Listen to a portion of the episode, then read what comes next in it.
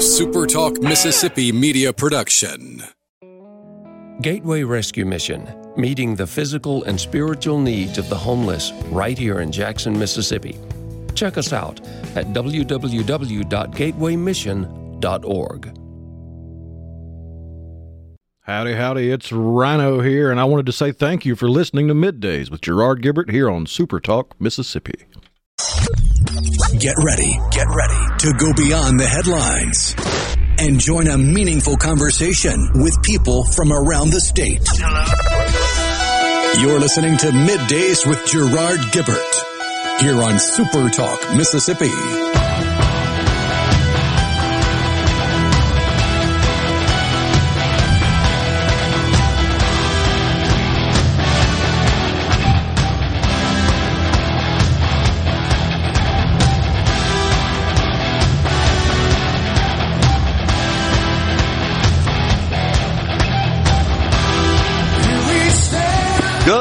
Morning, everyone, and welcome to Midday Super Talk Mississippi. I'm your host, Gerard Gibert.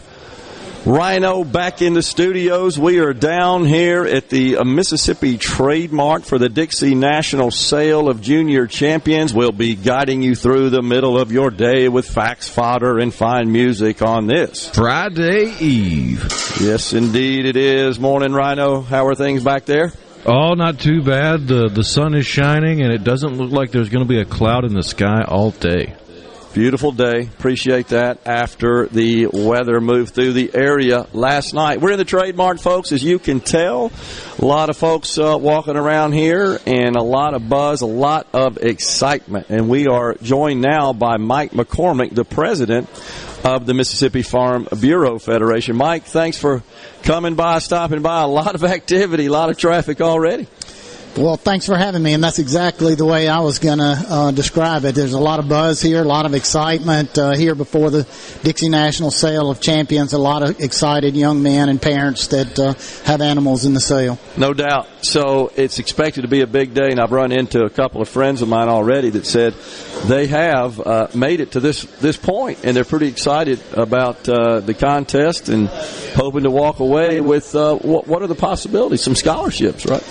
Yes, the the the, the money that we'll uh, uh, bid on for the uh, sale of the uh, champions today will go to scholarships for the kids. Uh, it's a it's a great cause. Uh, these kids are have worked really hard to uh, get to this point. This is the Super Bowl of their year. They've been working all year long uh, around the state to uh, get to here. They've been up early in the morning and late at night taking care of these animals. It's a, a it's a leadership development uh, for them. These will be future leaders of our state. We're proud to be part of it. Yeah, it's it's awesome, and uh, Mississippi really does uh, stand out among the 50 states in this area, does it not, Mike? Yeah, I'm. Sure, I don't know what other states do, but we have a lot of interest in uh, this program here. Uh, it's uh, it, it's a great cause. It teaches uh, great work habits uh, for these kids early in life. Uh, uh, they're they're feeding their animals before they feed themselves in the morning. They're at home after uh, school. They're not uh, inside watching video games. They're outside taking care of animals and learning responsibilities. And, and that'll carry them for the rest of their life. Absolutely. We, we need more programs like this to to uh, engender that sort of work ethic is so important to our country, to our society, and of course our states and, and community. All right, so talk about uh, Farm Bureau Federation and the organization's involvement in this event. Uh, well, we've been involved with it as far back as I can remember, uh, with a with a whole host of uh, uh, partners uh, that partnership with us. Our insurance operations, uh, uh, as long as some other uh, business groups, and uh, Telesouth Communication, your parent company, uh, partners with us on this. So, what a great way to uh, support uh, Mississippi and support Mississippi agriculture uh, than to uh, give back to these kids uh, for scholarships for their future. And there are a lot of folks just looking at the the committee members that give of their time as well to be part of this and participate in this, and and uh, a lot of familiar names on that list. Oh yeah, everyone on there are, are business leaders of the state, and uh, they're just here to make sure these kids are, are taken care of. That uh, uh, that we're working with them to uh, uh, make sure everybody uh, in the sale uh, comes away happy with uh, with the sale of their animals uh, that goes to their scholarships. And Mike, the members of the Farm Bureau Federation and uh, your your business partners,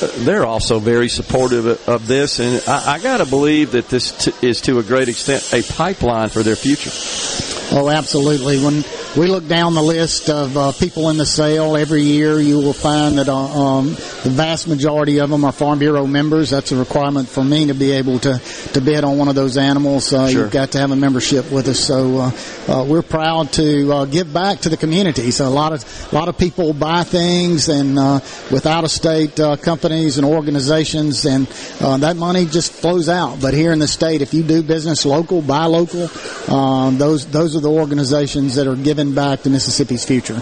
Mike, does this event draw folks from outside of the state's borders as well?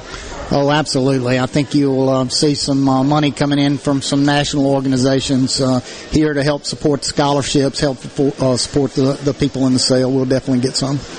Do you find that, that most of the participants uh, is this a uh, something that's handed down in their families? I know you, you yourself, right, come from a family of uh, agricultural professionals. Yes, uh, to be Farm Bureau president, you have to be a full-time farmer. I still farm down in Jefferson County. You will see multi-generations here uh, that uh, the, their, their fathers and mothers have been uh, have done this, or grandparents have done this. But you'll also see some first-time uh, kids here. We've got some uh, in the sale that uh, hadn't done this. Their parents hadn't done this. They've just learned it and uh, done an outstanding job taking care of their their animals. And uh, we got a few of those in the sale, and they may be the most exciting ones here. That's that's awesome. Uh, so, how long has this event been going on? I can't tell you as, far back as I can remember. Some somebody else can tell you the year, but it's been going on a long time. It just keeps getting bigger and bigger. Every year we uh, set uh, records for the amount of money that goes through the sale of champions into scholarships, and we look just forward to setting another record this year. I remember that last year as well. Now, out front, uh, between the in the area between the Trademart where we are positioned and the Coliseum, of course, the Ag Up folks have all of their John Deere equipment on display. I know you and I talked about that last time we visited. This equipment is so impressive in how that is changing the industry to make farmers more productive, hopefully more profitable. It's, it's pretty important. The profit margins are very thin uh, on towards the bottom line for farmers, and you have to be uh, watch every penny that goes into your inputs. And the, the technology that we've got out and coming out in the future that John Deere has, other manufacturers has, but uh, it's amazing uh, that uh, the things that we can do now that that wasn't even envisioned a few years back. It's incredible how that is changing. Give us an, an industry update. I know we just you and I just uh, talked in the studio about three weeks or so ago. How's it been going since then? What's the outlook for the year for the agricultural industry in Mississippi? I think trade markets are going to be strong again this year. Uh, we will uh, will have a lot of demand for our crops. I think the livestock industry, uh, uh, the uh, numbers of beef cattle uh, that's in the countryside now is down quite a bit just because of years of unprofitability there. But it's going to catch up this year, and a tight supply is going to help our cattle producers maybe put a little money on their bottom line. But it is just so difficult now with the input cost where they are, the inflation of what we're paying to get everything where it needs to go to uh, is just so high. It just doesn't leave much of that dollar to come back through the farm gate to the farmer. Lots of talk. I'm sure you're well aware at the federal level about imposing some sort of taxes or fees on uh, cattle farmers in particular with respect to methane gas e- e- emitted by cattle. I believe that's already occurring in New Zealand, if I'm not mistaken. I read that article. It's Yeah. just amazing. They lead the, some of the world with dairy production, and they're telling their dairy farmers now that uh, just just crazy things about how they're going to combat uh, global warming, and that it's the fault of of cattle uh, that's eating grass out in the countryside, and it just uh, it, it it it may cause uh, a little bit of uh, uh, carbon emissions there, but we're such a small part of that. To focus in on animal agriculture is uh, just a way to, to put the future of food supply around the globe in jeopardy. I worry about our, our world and the and the unintended or the intended consequences. I think of what we're trying to uh, portray as animal agriculture being the enemy enemy of uh, the planet and global warming. It doesn't make any sense. A lot of these uh, places that cattle are grazing, uh, they wouldn't be doing anything else uh, with that land. It's not row croppable land. It's it's uh, not good for much of anything else. So actually, cattle do a great job of of uh, producing uh, a food supply off of some very low value land and and and, and grass, and it just doesn't make a lot of sense what the environmentalists are putting out there, other than trying to make you a vegetarian. Now, I think that's what they're trying to do. well, and and they have uh, a war on on that uh, part of the agricultural industry as well, with uh, fertilizers and other supplements that they want to outlaw for uh, because of the, the, so-called carbon emissions from those products. But last time I checked, Mike, we need protein to live as humans as well, do we not? Uh, absolutely. I can't imagine going through the world without uh, uh, animal protein. The West wasn't won on salads. You got to have you got to be strong to to get out there and survive. It's so crazy. Well, I know your organization and others are certainly keeping up with that and working with uh, these politicians in Washington to stop this madness.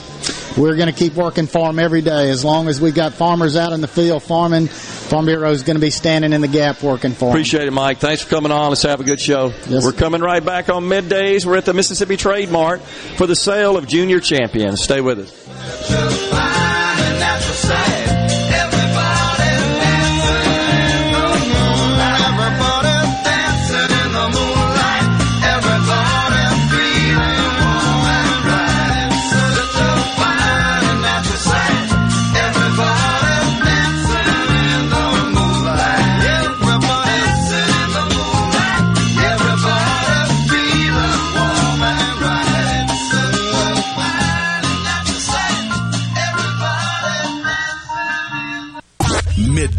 With Gerard Gibert. Let's do this. On Super Talk, Mississippi. Let's go.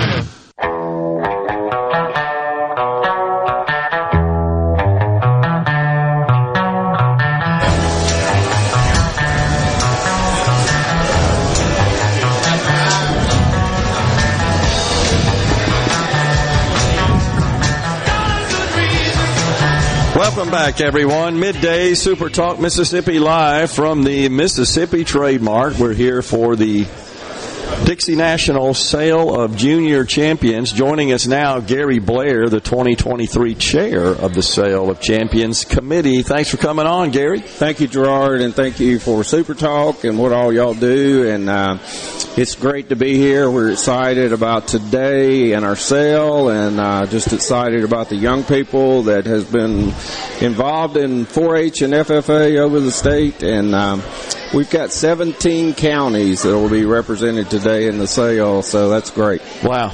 Uh, impressive youngsters, and uh, many of them, of course, are here vying for various scholarships. Can you give us kind of an idea yeah. of what that's all about? We started in 1983 a scholarship program. First year, I think we gave away a $500 scholarship.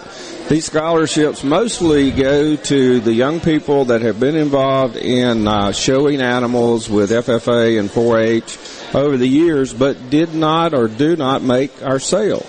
And we wanted to recognize these young people that are involved but don't have the opportunity to uh, participate to, in the sale. So our scholarship program is up to around 30,000 and we're hoping to get that above 50,000 very shortly. We have given out right at and hopefully after today maybe a million dollars over the years in scholarships. So. That is awesome. Well, we were just visiting with uh, Mike McCormick from the Farm Bureau Federation in the last segment and he was saying that uh, in some cases the participants uh, just took this up on their own accord. It wasn't anything that was passed down in their family. Their family doesn't really have uh, any attachment to the agricultural industry. They just took it up, got interested, and, and enjoy it. And of course, their families are here supporting them in these efforts. Are, are they future farmers? You think? We hope. We hope, having uh, spent 36 years uh, in uh, ag lending and working for Southern Ag Credit, who is a sponsor of the Dixie National and sponsor of uh, many of our programs here. Um, I hope we need more young people involved in agriculture. We, you know, there's opportunities today for urban ag as well as the rural ag, and a lot of these young people, as you said, maybe didn't grow up on a farm, but for whatever reason they. Um, were attracted to the idea of getting involved with some sort of agriculture and you know these young animals uh, we we now we have them um, showing rabbits. Uh, we had our, I think our first rabbit show. Uh, those don't advance to the sale of champions but that gives an opportunity for somebody that don't live on a farm Yeah. to have an animal to learn how to work with that animal. And so to and the goat uh, program has just expanded greatly so goats are a whole lot easier to handle than a steer and so that program uh, a lot of younger people you don't need uh, a thousand acres to uh, raise a goat you Right. keep a goat on the on, in your backyard almost if, Yeah. if, the, if if you want to but it's an opportunity, but the scholarship program uh, is something that we're looking to greatly expand. We realize that uh, there are a lot of people that don't have the capabilities to maybe be here to be a part of a buyers group, but they want to help and give back to the young people. And so, uh, we for the first time uh, this year, the Lucky Day Foundation has donated money to our scholarship program, and I want to thank the, them for being a part of that. They actually uh, made that in honor of uh, Mr. Ted Kendall III, who is one of our longtime uh, committee members, previous chair, and so uh, and also has been very involved with Trustmark Bank, who is Right. is a major part of Lucky Day. We've got other foundations that are looking at making contributions. So if there's people out there in the audience and say, "Well, I can't be there to buy the the Grand Champion steer," but I'd like to make a contribution uh, toward these scholarships. We have premier scholars, which are actually exhibitors, and they they get those scholarships that way. And then we give out 30 scholarships based on application and need. And those are the young people we're going to recognize this morning here. We will recognize about uh, 50 different individuals for scholarships. So it's a it's it's a up and coming part of our program. It's not something that we have really uh, publicized, but uh, Cliff Mitchell with the Ford dealers, uh, Gray Daniels Ford. Cliff is the chair of our scholarship Oh, committee. just saw him walking by. Yeah, and so uh, Cliff is really wanting to make that uh, bigger and better. Uh, the Ergon Foundation and the Ergon Group, uh, Bill there with Lampton is is wanting to get more involved with the scholarship. So the animals and young people here for the sale today will get a lot of recognition, but we also want to recognize uh, the young people maybe that have been more behind the scenes. Yeah. Well, that's awesome. So, uh, what what I'm hearing through that, Gary, is that the the program really relies quite a bit on the generosity of the private sector. Right. And and these are Mississippi mostly businesses and people Yeah. that live here locally. Our committee of 32 members are involved with a lot of our businesses, have been involved in uh, giving. Uh, Dr. Uh, right here with our Division of Ag, Forestry, and Vet Medicine. How are you? He uh, he contributes, and uh, the, I did want to mention extension and 4-H as well as FFA are a major part of what we do, and we could not do it without Mississippi State Extension and our 4-H and FFA leaders. Awesome. So, it, uh, Dr. co- Coble. Community effort Yeah. all the way. Yeah. Of course, uh, agriculture being such a major uh, industry in our state, the largest in aggregate industry in our state, it's important that we continue to to facilitate the growth of the industry and opportunities to expand and, and make it more profitable and, and more attractive because we, we got to eat. And it's not just for the farmers and ranchers. We're trying to, like you said, we got to eat. Uh, uh, we were laughing earlier today. We have a member of our board that is involved in the egg industry, and she egg prices are what everybody wants to talk about Yeah. uh, in the grocery store. But a lot of times the problem is the prices in the grocery store are not being getting getting actually down to our farmers and ranchers. And so, you know, you walk in the grocery store and, and you say, well, those egg producers are making a ton of money. Well, she corrected me this morning and said, no, it's, it's a lot of money not going down to the actual producers of uh, the, the products that we eat and the things that we do. And so, um, value added is a big part. Uh, we had a young lady last night that had been involved in the Sale of Champions. Uh, she has a dairy. But now she she's in Pontotoc County and she's taking the milk from her dairy and and making cheese. And she has her own cheese product. So adding value to our ag products is very important for us to get more involved in in Mississippi.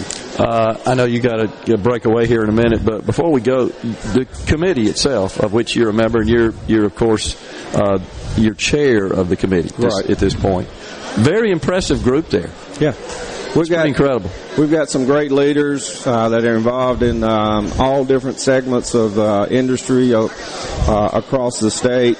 Uh, we would love to have more committee members. We need uh, more members from the northern part of our state and our coast. So if there's somebody out there that say, I want to get involved and I want to serve uh, and be involved in the committee, uh, we're looking for new committee members all the time, and especially uh, in the northern area of the state and the coast area, the southern part of the state. And uh, because one of the things that we were talking about last night, we need to get the word out to the Rotary clubs and the Lions clubs and the civic clubs and the other groups that maybe uh, maybe don't have the knowledge of, of what we do and how it all comes together. But this year, we're hoping to give uh, over $500,000 out either here at the sale, through the buying of the animals at the sale, or through our scholarship program. Half a million dollars. That's awesome. Well, thank you. Appreciate you coming on, Gary. I know you got to go. We appreciate you sharing that information. Good luck with the sale.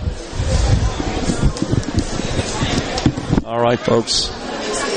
Gary Blair, 2023 chair of the Sale of Champions Committee, has been our guest. We got just a minute or so left in this segment, uh, an open segment next, and then at 10:50, Jamie Swafford, marketing manager of Ag Up Equipment. Rhino just trying to pass on a couple of updates from uh, the legislature yesterday. It is deadline day. Deadline day for the general bills that have been deliberated in both chambers. Uh, and Ben from Madison writes, deadline day for the initiative process to get out of the Senate will be interesting to see if the chairman decides to call it up. Needs a lot of work, in my opinion, but hopefully they can keep it alive and send it over to the House. I hear you, Ben. We'll check on that.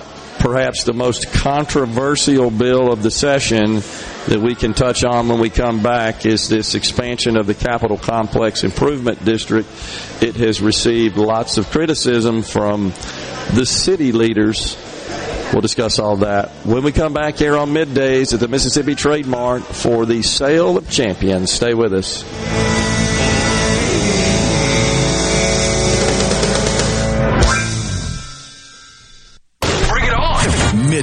Middays with Gerard Gibert It is on. on Super Talk, Mississippi.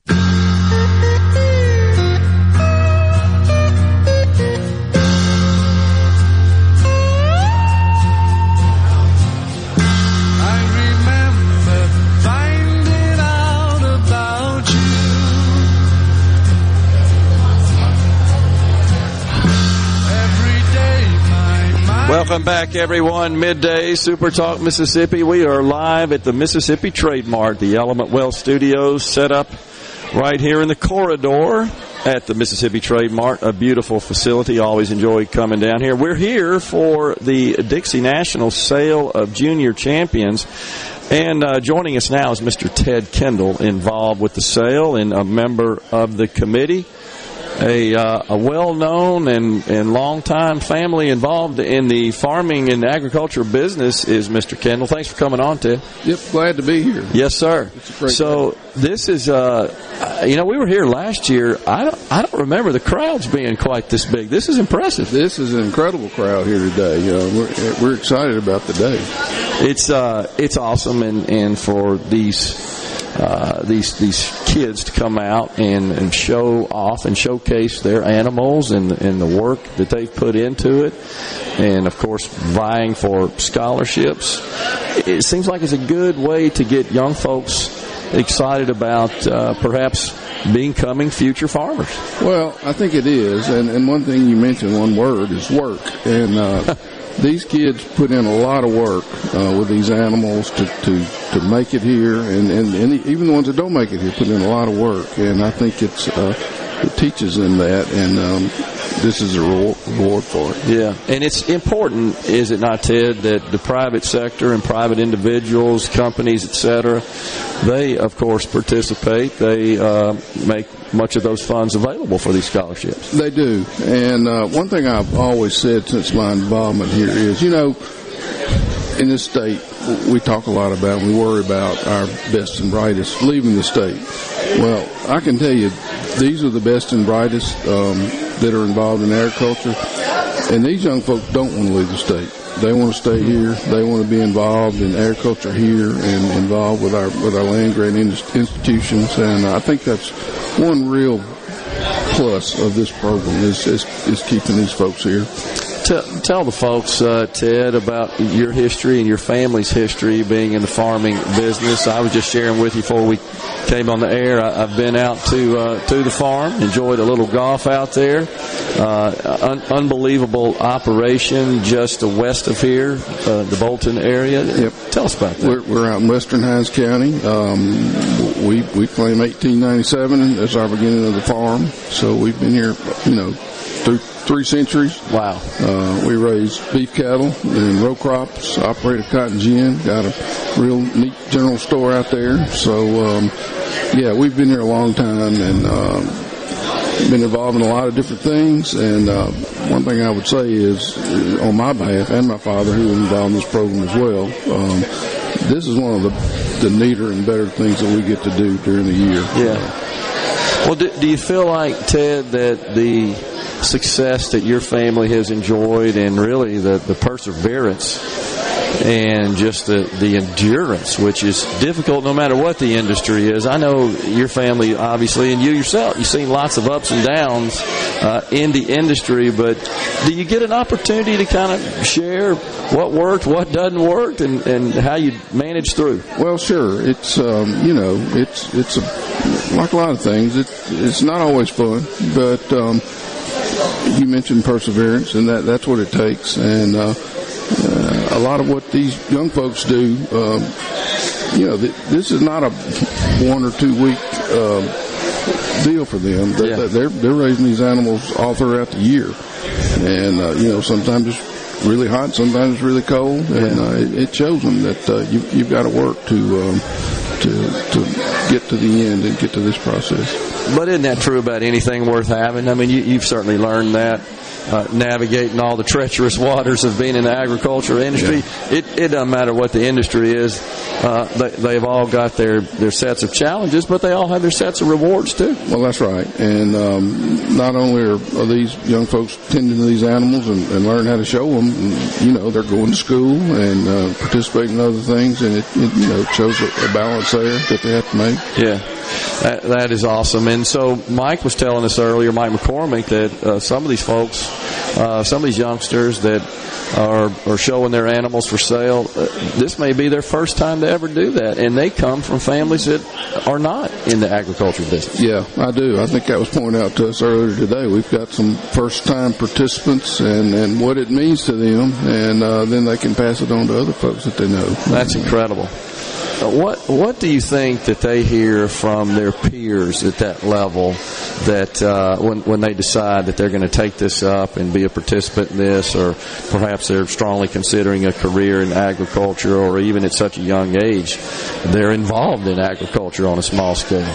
Well, they are, and one thing I think that they all learn is the kind of support that they get from. Uh, obviously their, their parents and, and uh, other friends, and then you've got uh, the extension service that is all over the state, and this would not happen without the extension service being involved and helping out. And uh, it's it's a it's a big network. Uh, yeah, all over the state. Well, then that's what it takes. Uh, What about being a farmer and being in the farming business? Because it is a business uh, in the state of Mississippi. Ted, is this a good place to be a farmer? Absolutely, and um, you know when farmers are out looking for people to, to work on the farm or, or looking for you know ag education, it's it's a lot of the uh, youth that come through these programs that uh, that wind up um, suiting those roles. Yeah. Uh, what, what about the state of the industry right now, Ted? There's lots of discussion, of course, from consumers about the, the high cost of uh, the products they see, the farm's yield when they go shopping in the grocery store. Uh, but it doesn't seem like a lot of that additional revenue and those increased costs are making their way down to the producers, uh, the farmers themselves. Well, yeah, that's true. One thing that is making the way down to the farmers is increased input costs. so that sometimes also we've had some some good crop prices. Uh, the livestock sector's dragged a little bit, but um, the input costs, as you know, have really increased, and so that's that's a big concern. And normally, uh, the ag prices will fluctuate. Sometimes the income, oh sure, costs don't go back down. Well, it's uh, it's a bit it's a commodity and it's unpredictable, and so it's um, kind of the ul- ultimate market dynamics when you think about it. The way those commodities are, are bought and sold on the exchanges and so forth, and the and the farmers are to a great extent at those whims. Well, you're right. In, in a lot of cases, um, in a lot of other industries, people will raise their prices to make up their the increased Right. costs. Well, we as farmers aren't able to do that. Right. We, we take what the market gives us, and uh, that's that's kind of where we are now. Yeah, and, well, it's it's been interesting to watch, and of course, the pandemic has turned a lot of that upside down just because of of uh, supply chain constraints and and uh, a lot of, a lot of changing dynamics all through that process that have have lingered on. Although that that situation seems to be improving, would you say? Sure, it, it's getting better gradually. Um, the um, we had some incredible supply chain issues with um, things that we need to to raise crops and grow cattle. Um, those things are beginning to ease up some. Yeah. Coming in, uh, looking at all the incredible equipment on display that uh, the Ag Up folks have. We've got uh, them coming on the program later. Uh, It's unbelievable how that stuff is Yeah. Improved. The, yeah, the machinery we use now, the technology involved is just incredible and uh, helps us uh, be more productive, which we have to be. Um, but um, at the same time, uh, you know, those things are getting expensive as well. Well, the modern farmer really has to learn how to master a lot of that technology to fully utilize it. Absolutely, and that's one thing I'd say about these young people um, coming through this program. The modern farmer that have got some experience, like I have, are, are looking for younger Yeah, people that, that understand technology that maybe we don't always understand. They grew up with it. They're accustomed to it. It doesn't intimidate them, and, and they're used to always learning uh, new things. And uh, w- uh, you know, when we get older, we we kind of have a tendency to resist that a little bit. That's just human nature, I think. But I would also think, to a great extent, that might attract young people in it. Yeah, I mean, agriculture is changing so fast with the technology and, and the, um, the things that people need to know. Um, so you're right. I think I think that there are a lot of opportunities for young people uh, that have. Um, you know, grown up with that type of technology. But with the thin margins and, and just the, the, as you said, the increased input cost, which is putting the squeeze on that, you got to figure out everything you can to be more productive, produce more yield, and, and just produce more dollars per your input cost. Well, you're right. It's um, there, it's a, some pretty fine margins at times, and um, know, it's something we all struggle with. Yeah. Ted, congratulations on all your success and for being really your family and what they've done in the state of Mississippi is something you guys should really be proud of. I know you are. We're, we're proud of you and proud of your involvement in this organization, the Sale of Champions. I appreciate you coming on, Ted. All right. Appreciate y'all having. Appreciate you being here. Yes, sir. Thank you.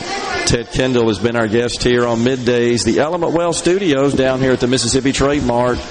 Stick around. We're coming right back with Jamie Swafford, marketing manager for Ag Up Equipment.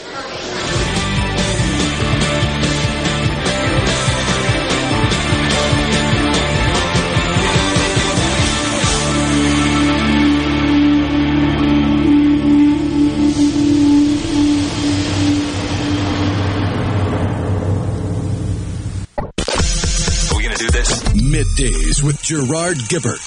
Keep rolling. Three, two, one. On Super Talk, Mississippi.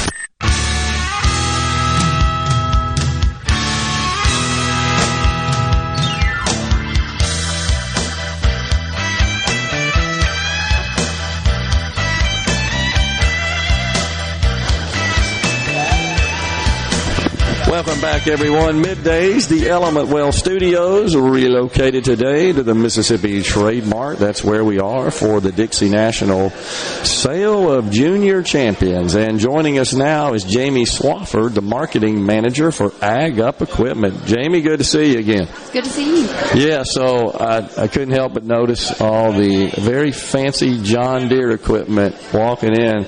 It doesn't even look like farming equipment that I remember. It is very impressive. It is. The technology in our equipment today is incredibly pr- impressive. Um, and we tried to bring as much of it as we could, from big to small. It's it's awesome. Uh, so, you know, one of the things that I've, I've gleaned from our guests thus far, that of course are farmers and very familiar with the farming industry, is just how important it is to have uh, these sorts of tools that John Deere makes and that Ag Up uh, markets and works with farmers on to help them cut costs, increase yields, be more productive because the margin pressure is incredible. That's right, and we are focused on being good stewards of the land as we always have been, and to continue to feed the world.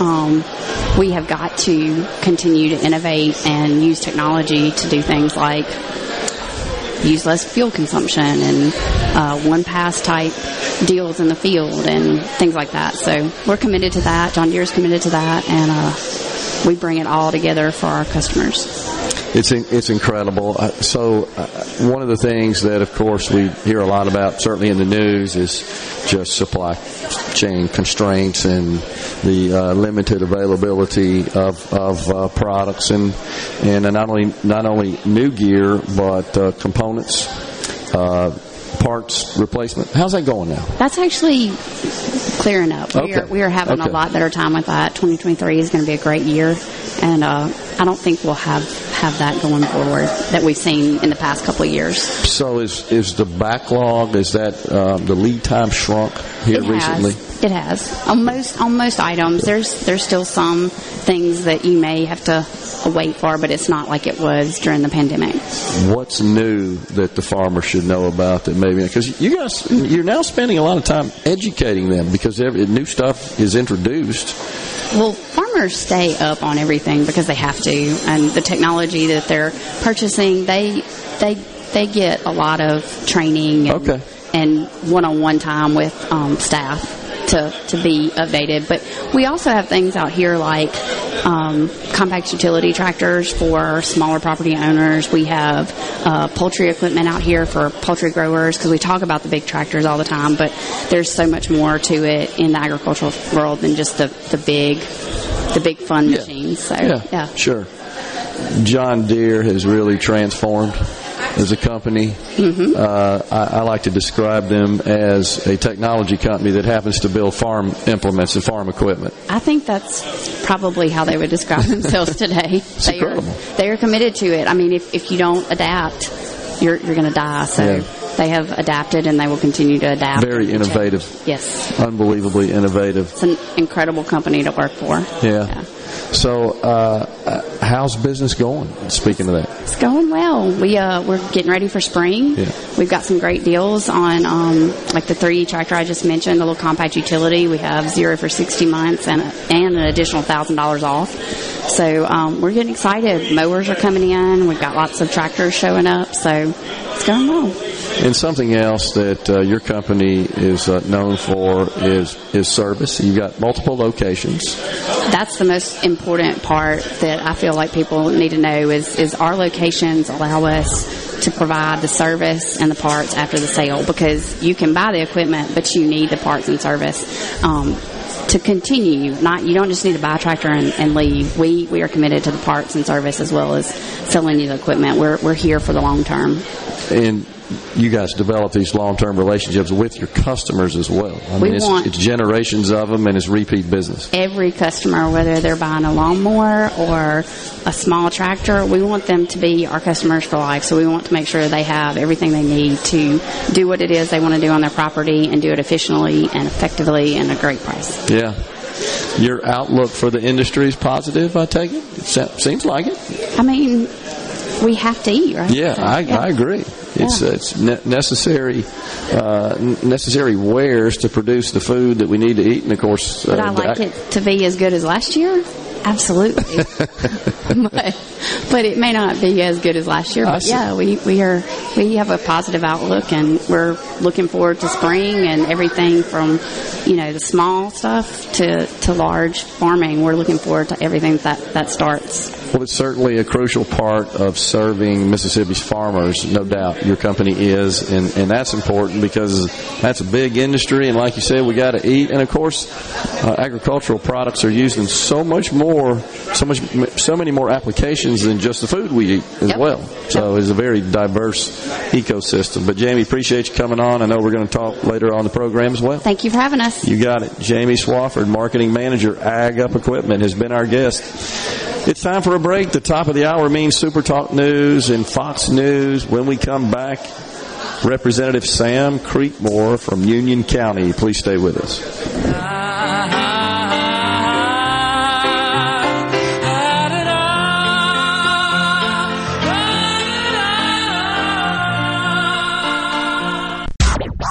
And now, hour of the talk that keeps Mississippi talking. Middays with Gerard Gibert. Begin your transition now. Now on Super Talk Mississippi.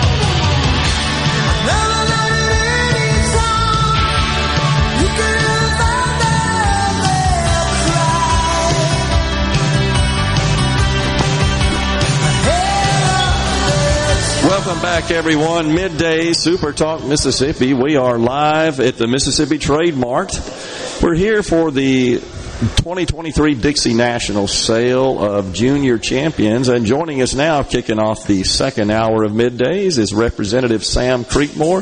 Representative Creekmore, always good to see you, sir. Not far from your home, away from home, the Mississippi State Capitol up the street. Yeah, I just came right down. I've actually got a bill that I'm hoping they won't get to before the show. I got you. Well, I- going on. I know it's a busy day. It's deadline day. Deadline day. Yeah. That's right. And I've got one left. Okay. Uh, to to get out, so hopefully we we can get that done. Everything going okay to your satisfaction as far as your bills at this point? Uh, yeah, I've, I've had good luck, and, and as you know, I've, I've worked extremely hard over the summer, as many people have, on the Mississippi Collaborative Response to the Mental Health Act, and it's a, it's a heavy lift, and it involves so many people that work in the mental health business, but it also involves around 750,000 to a million Mississippians who are touched by mental uh, health issues. So it's a big part of our state, and it's something we attack passionately about. We were able to get that passed out yesterday at 117 to one vote. So really, there was a lot. There was a lot of debate, and a lot of lot of interest, but also a lot of support. So I'm, I'm hoping we send a message to the Senate to uh, please look at this carefully and respond to it. Well, uh, this is an issue that it feels like Representative Creekmore in our state maybe hasn't gotten the attention that it needed to, to receive. Well, what attention it does get is, is pretty negative, especially back during COVID. With we had people, victims, patients that ended up in jail. Yeah, and there are many reasons for that. Uh, some miscommunication between the different agencies. But one, one of the biggest reasons is the Department of Mental Health is down uh, 1,200 employees. We may have enough beds, but we don't have enough staff, and that's a tough that's a tough feel because it's a 24/7 to monitor uh, these individuals and. Uh, they're hard jobs, yeah. And so I, I know Wendy Bailey, Department of Mental Health, has, has worked to raise wages uh, to fill these positions, but that that's a big part of it there. But through awareness and, and, and through some of the publicity, they've worked extremely hard to keep to try to keep a lot of these people out of jail and in the proper tr- places. Yeah, and, and that it just seems like that that's the dis- discernment that needs to occur is that when we have folks that get into trouble so often, it is a mental health issue that needs to be It is. addressed, and going to jail ain't fixing it. It's not fixing it. It's a mental health issue, which sometimes and many times leads to a substance abuse issue. Yeah. Which all goes back to the to the mental health. And so many times law enforcement's they're called first responders for a reason. They're the first ones on the scene. And that's where we started with this bill is uh, to get them some help. And that's through education. There is a program called Mental Health First Aid. It's an eight hour class. It costs $40. We've got around 11,500 police officers in the state of Mississippi. We're asking all of them to receive this mental health first aid, the basic, uh, and that's for their protection as well as for their, where they can identify substance abuse, mental health orders, and know the right procedures and where to place these people. That that's basic, and and the the um, House is committed to funding this. And it's not, at the end of the day, it's forty dollars per person. We're giving them an eight-year window for everybody in the state of Mississippi, every law enforcement officer in the state of Mississippi to receive this training. So I think that's that's generous and, and plenty of time, but it, it not only will help the patients, but will help the police officers. Yeah. Ano- another one is uh, CIT training, um, crisis intervention trained officer. Okay. And that is a, a much higher level. That's a 40 hour class, and not every police officer has that aptitude for the CIT training. So we're asking every law enforcement agency to have at least one CIT trained officer. Many in our state have more, one or more right now. But it that's an advanced course in education and where, where they recognize even in further detail how, how to handle these people.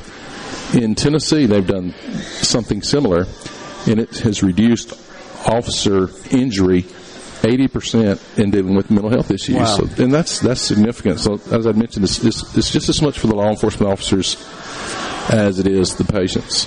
Well, the staffing issue uh, at mental health, and this is uh, obviously probably the number one problem that is plaguing the entire healthcare sector. It's Yeah. not unique to the Mississippi Mental Health uh, Department whatsoever. This is an issue we have uh, nationwide. It is. I know for a fact, it's, it's in North Mississippi, where the Community Mental Health Center lost workers to Taco Bell because their wages were higher. Unbelievable. And and and I, I get it. I mean, they got to do what's best for their family, but we need to be taking care of these people. And I've worked with closely with Wendy Bailey, and they've been great to work with, and they are working to get the wages higher, and hopefully in some of these appropriations for this bill. They can use some of that money for that. It's not spelled out in the bill for that right Okay. now, but we, as you know, we got a long process to go. Yeah.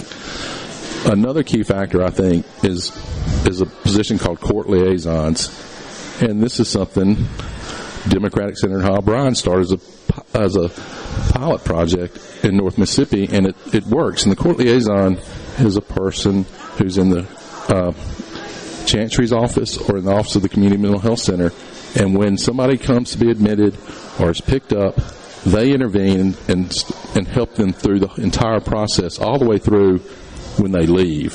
So it's kind of it's like a counselor, and not only does it help the patient, but it also helps all our agencies involved in getting this person to the right place and the right. It even helps in finding the beds, which. Um, and what we did, we're saying uh, counties with 20 or more admittances to treatment for mental health will get a court liaison. Okay. Right now, uh, there may be three or five in, in the state of Mississippi. The Department of Mental Health has used ARPA funds to create 18 more positions, but based on our model with 20 or more, we would need 50. So we got positions that, if this bill comes through that we'll need to fill, but at least we'll have the money and the, and the people or the positions there that hopefully people can fill. Yeah, it's uh, it's just a constant problem. It seems like it's the same problem we have with law enforcement in our state and corrections in our state. It's uh, it's a function of being able to compete when you when you've got a tight job market the way we do, and we're trying to get folks to fill these positions into these roles, and you're competing often with the with the private sector who's doing the same. You're competing with the same talent pool. And we're competing against other states. Right, other states as well. Yeah. Absolutely, good point. And So- that, that has been an issue that And again, it just seems like that the pandemic turned all that upside down because we shut so much down and sent so many people home, and it, it, it just seems like the deck got shuffled uh, rather violently, honestly. right. No, and it, yeah, it, the pandemic exposed so many weaknesses that we had in our state with uh, healthcare being one of them, and uh, and we've talked about other things too, education and broadband. But uh, the, back to the mental health, though, we we we think uh, this bill can really help. And I'll tell you, and I, I want to mention the community mental health centers, what the CMHCs. This mental health has so many acronyms. It took me a month to figure out all what they all meant, but you know, they're a vital safety net for all our communities. We've got 13 regions of community mental health centers. There's soon to be 12. One of them's going to be absorbed by the others. But they're not a state agency. Uh, they're a non-for-profit agency that's funded by federal grants, okay. state grants, and supervisors, and they do receive some Medicaid, but they're not directly under the legislature or the Department of Health. So we need we need to get them as more help and have them communicate with law enforcement and the chanceries because there's so many admittances come through chancery and law enforcement. And the liaisons are going to help with that. But these CMHCs are made up of a, they have a board and their, their members are called commissioners. And each county inside each region, as I mentioned, we'll soon have 12, the supervisors pick a commissioner to be on that board. So one, one representative per county but there are no guidelines as to who can be the, on that board. You know, a 12 year old could be on the board. Not not that that's the case yeah. in the state of Mississippi, but yeah. we did put some guidelines in there to help with this communication and, and so people would understand the process. So we asked that a chancery be one of the commissioners and a law enforcement officer from that region. And we gave them a four year window because we don't want to kick the current commissioners out who are passionate about it or, or anything like that. But but to, so that everybody can understand the process of how we get from the police officer picking them up or somebody being admitted to getting help from the CMHC. Got it. Makes makes perfect sense because I, I think that gets overlooked. I, I, don't know that the average citizen understands that process and how often that comes up. Uh, well, it took me a while just to understand it all, and, and um, I've learned through this that there are many passionate people who care who are in this industry. No doubt. And and there's some that just disconnected, and, and that's what we're trying to hold accountable. Makes perfect sense. Representative Sam Creekmore, appreciate you coming on, sir. Thank you. Yes, sir. And uh, I know it's deadline day. You got to get back, and we'll certainly be checking in on that as well. But appreciate you coming on. Yes, sir. All right. We'll take a break right here on middays. We've got Jamie Swafford, marketing manager of Ag Up Equipment, coming back on at 11:50, along with Greg Collins, the sales manager at Ag Up Equipment. We'll be back for some more talk to give you some updates right after this.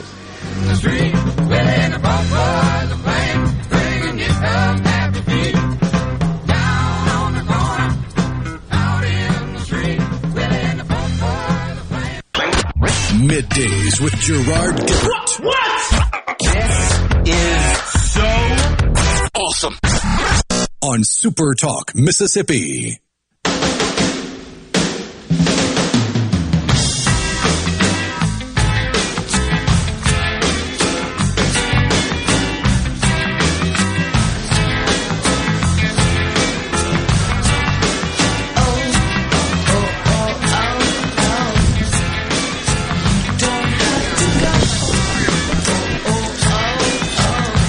Welcome back, everyone. Midday Super Talk Mississippi live from the Mississippi Trademart. We're here for the Sale of Champions, the Dixie National 2023 Sale of Junior Champions going on right now. These youngsters are showcasing their animals and they are vying for scholarship dollars to help them move on to the next level of their education and hopefully return to the great state of Mississippi or stay here and uh, become productive farmers and agricultural entrepreneurs, workers, etc.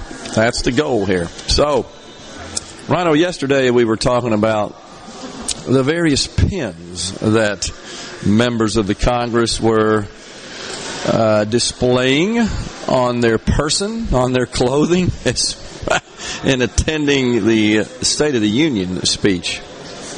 A couple of nights ago. And you know, we were discussing the crayon.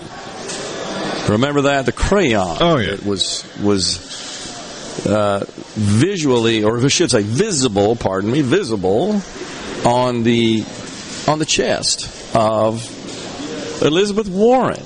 Her sort of customary blue suit on her person with the crayon pen, a full size crayon. I figured out what it is. They are wearing those pens to signal their support for the federal government to invest in child care. There you go. Now, is it a bit offensive, though, to use a crayon to represent a child or child care? I'm just kind of thinking out of the box here. I mean, that assumes that all children use crayons or only have the intellect, I guess, to use a crayon as a writing instrument or an artistic tool. We can't do that, can we? That that's that seems to be assigning a specific profile to the younger folks in our country. But that was the purpose of the crayon. Senator Elizabeth Warren, of course, showed one as well as Representatives Katherine Clark and Representative Pressley, Ayanna Pressley. They were seen wearing the crayon pins in his support, show their support for the federal government to expand welfare. Let's just go ahead and call it what it is. Expand welfare so the government will take care of your child or at least they'll pay for the care, but you know it, it will have strings attached so that that care would include daily indoctrination camp as well. Senator Patty Murray, it turns out, from the great state of Washington, also had a crayon pinned to the lapel of her smart suit there. Unbelievable. And of course, we discussed Senator Ed Markey from Massachusetts, who was wearing the abortion pin. And uh, that came from Planned Parenthood. And of course, the O of the word abortion, it was a stenciled type pin, and the O hollowed out into the shape of a heart to, to uh, form the center of the O, meaning I love abortion. These are sick people. Members of the Congressional Black Caucus, which includes Ayanna Pressley and many other Democrats, they wore, get this, a black button with the year 1870. Why is that significant, you ask? That is to protest police brutality. I didn't know that. In 1870, a Philadelphia police officer killed Henry Truman, an unarmed black man. The officer chased Mr. Truman into an alley in Philadelphia, and when the uh, person, Mr. Truman, asked what he had done wrong, the officer shot him. So, Representative Bonnie Watson Coleman of New Jersey said in a video that she published on Twitter 153 years later, the black community is still waiting for justice. First I ever heard of this one. Were you aware of this incident? This story, Rhino?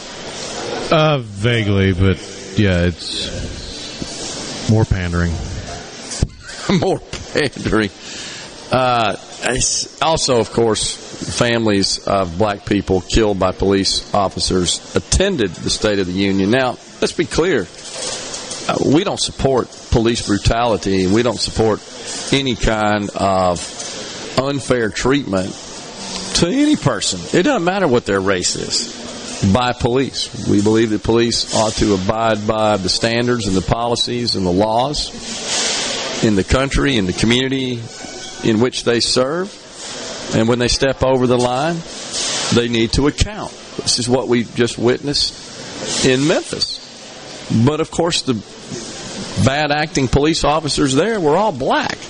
But they always want to make it a racial thing. Always a racial thing.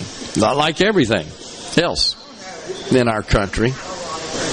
Speaking of which, House Bill 1020, which would create spe- a special judicial district for the Capitol Complex Improvement District. It would first, of course, expand the Capitol Complex Improvement District, as we've discussed on the program, create a special judicial district where the judges would be appointed rather than elected, and it would extend uh, police protection of that area for uh, it would be provided by the Capitol Complex Police.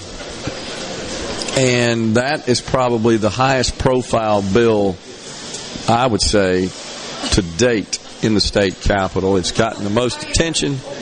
It received several hours of debate, amendments. The legislation did pass the House yesterday, and now it is headed to the Senate. It's pretty interesting. Uh, the, of course, the mayor has denounced it rather strongly. And those that favor the bill, of course, say this would help with the city's crime problems because the Capitol Police would have purview to patrol that area, would be responsible for it. And of course, it's no secret that the city of Jackson is beset with a crime wave, a dramatic increase in crime that is causing all sorts of problems in our capital city. Representative Trey Lamar introduced this legislation. He represents Lafayette and Tate counties. He says, I like to come to Jackson because it's the capital city and do so, and pardon me, and so do my constituents back home. Whether they be black, white, yellow, brown, it doesn't matter. Quoting Representative Lamar here. When they come to the capital city of Jackson, they want and expect to feel safe, to feel safe and avoid carjackings and other types of crime. All I'm interested in is helping the capital city of the state of Mississippi be safer. That's it. Those against the bill call it racist, saying the state is simply trying to take over the capital city. This is probably the most oppressive legislation that I have seen in my history here in the state of Mississippi, said Jackson Mayor Chokwe Antar Lumumba. Legislation that takes away people's rights to elect people who oversee such important roles within their county legislation uh, pardon me, within their county. Legislation which puts a military force which has no accountability over them. I guess what I would say here, and by the way, the ACLU has also written a rather lengthy, scathing rebuttal of the legislation. I wish we didn't have this problem. When you when you fail to protect and secure the citizens within a city, in this case Mississippi's capital city, when that when that is failing and it is not getting the job done for the citizens, the first role, first most important primary responsibility of government at all levels to protect people. When that's not happening, action has to be taken. I don't like to see this. I wish it weren't necessary. I'm not sure what the alternative is because the city of Jackson thus far and the leaders that are responsible for governing the city, I'm not sure they've provided any other recommendations or any other plans to address these critical problems. It's crime, it's water, it's infrastructure, it's economic deterioration. I've not seen that they've provided any plan to solve those problems. We're at a break right here. Coming uh, back with more on middays. Once again, we're in the Element Wealth Studios down at the Mississippi Trade Mart for the sale of champions. Stay with us.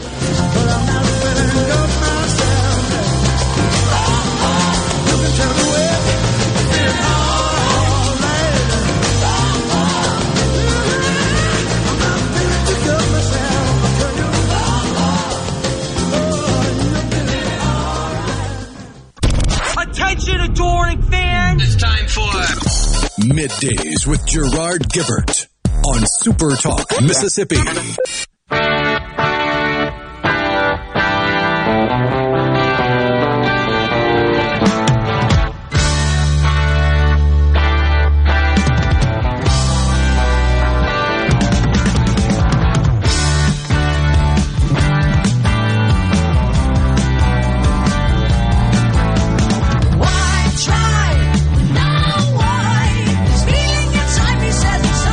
Welcome back, everyone. Midday Super Talk Mississippi, live from the Mississippi Trademart. Today, we're here for the Sale of Champions, the Dixie National Sale of Junior Champions going on today. These youngsters showing their animals, trying to earn some scholarship money to help them on their way with their remaining education.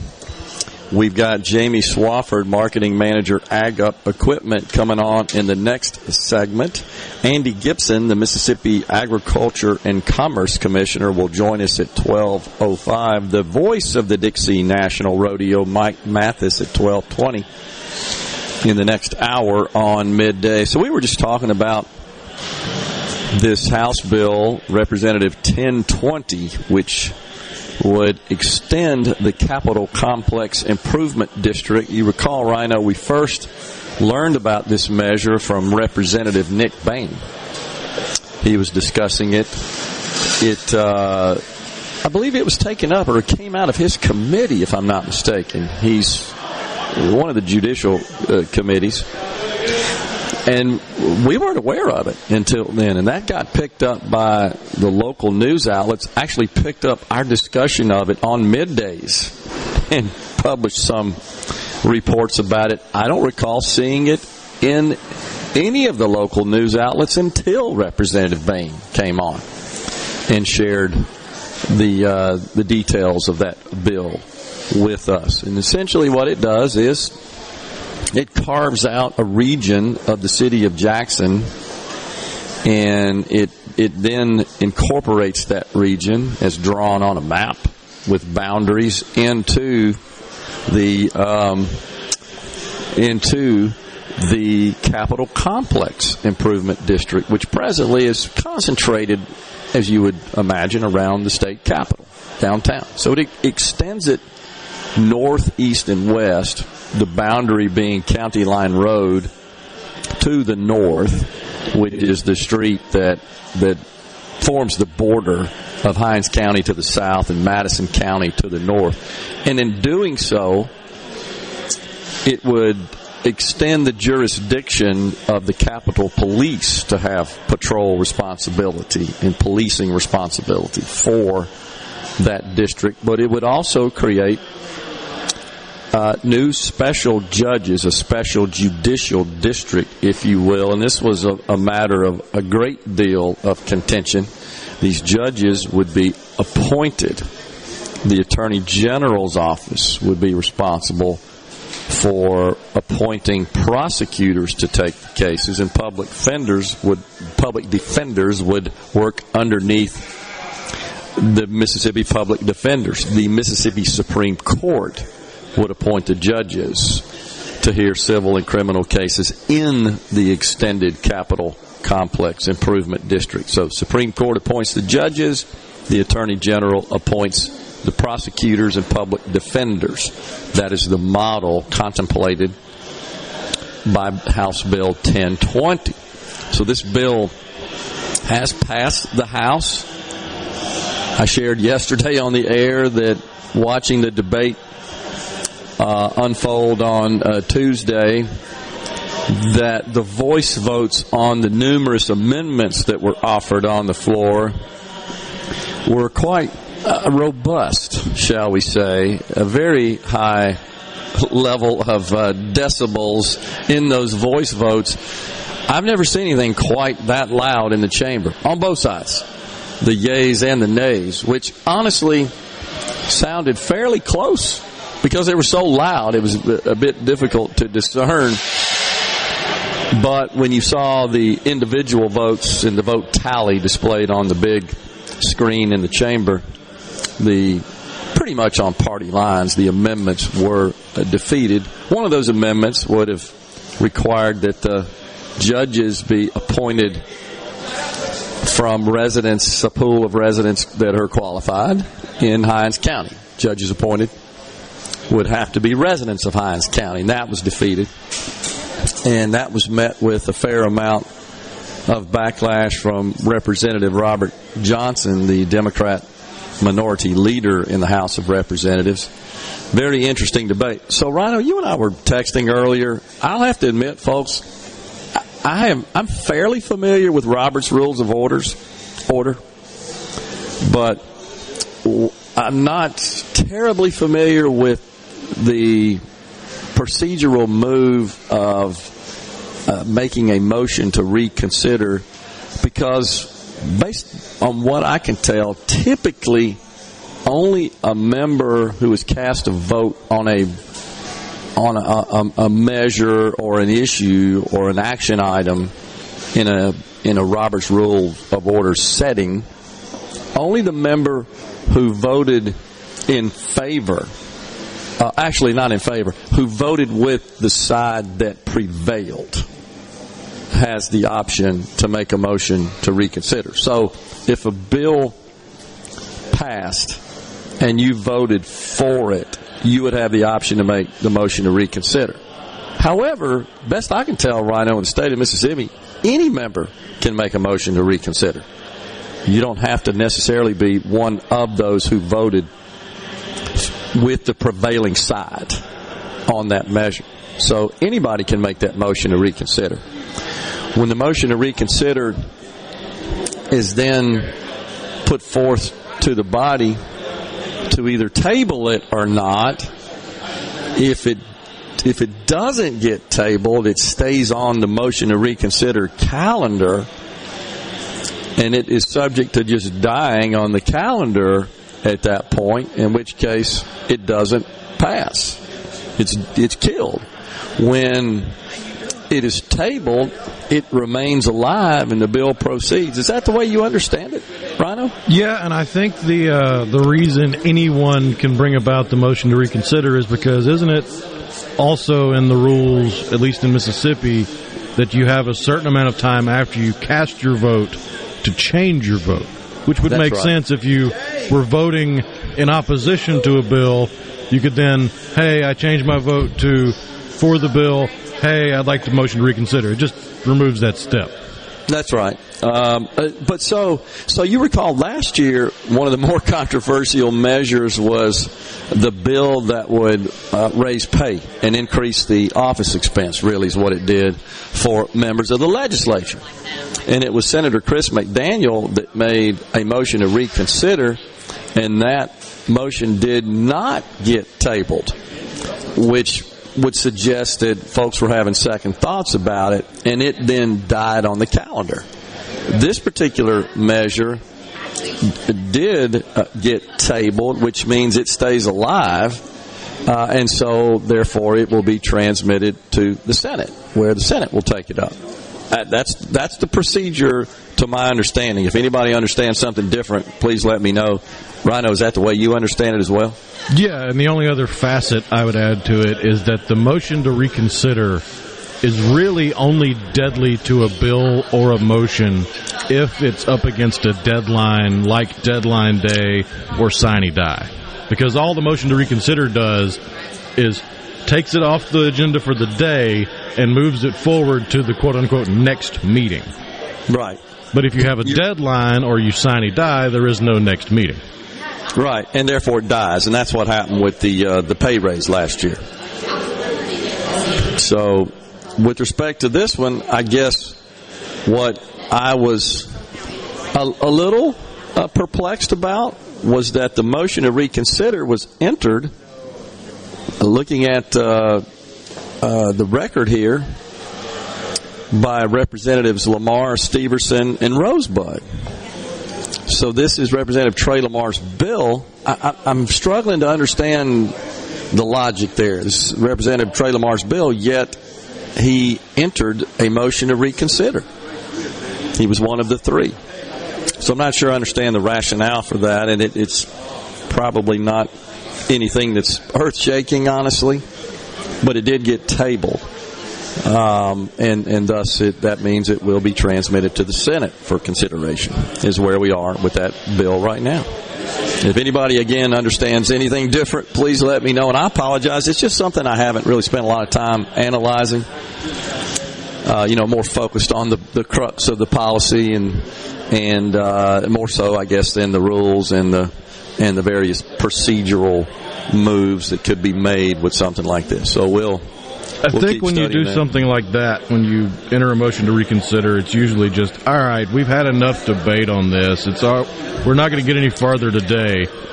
We can reconsider it tomorrow. How about that? That's a compromise. If you don't like what we do, we'll reconsider it tomorrow. And then you motion to reconsider, and you come back the next day, and cooler heads prevail. Yeah, but when it gets tabled, though, right? So that puts it up for a vote, a vote as to the disposition of that motion, is my understanding. So it can be tabled or not, and in this case, it got tabled. If it doesn't get tabled and it and it uh, passes the deadline, it dies. Is my understanding at that point. Well, we'll keep digging through that. We appreciate you joining us today. We are at the Dixie National Sale of Junior Champions at the Mississippi Trade Mart. When we come back, it's Jamie Swafford, Marketing Manager, Ag Up Equipment, and Greg Collins, the Sales Manager of Ag Up Equipment. Stay with us. Come on. Come on. Middays with Gerard Gibert All right, we are back. on Super Talk, Mississippi.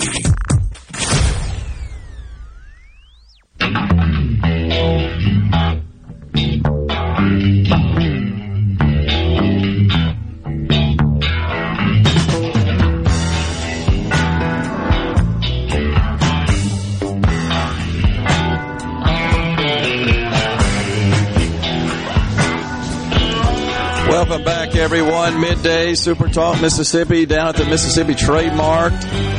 That's where we have repositioned the Element Wealth Studios today. Deadline day down at the state capitol. We're here for the 2023 Dixie National Sale of Junior Champions. Joining us now, Jamie Swafford, Marketing Manager, Ag Up Equipment. All right, Jamie, lots of traffic in here today. I bet lots of folks are looking at that beautiful John Deere equipment you I guys so. got positioned out there. Maybe take some of it home with them. They can come see me.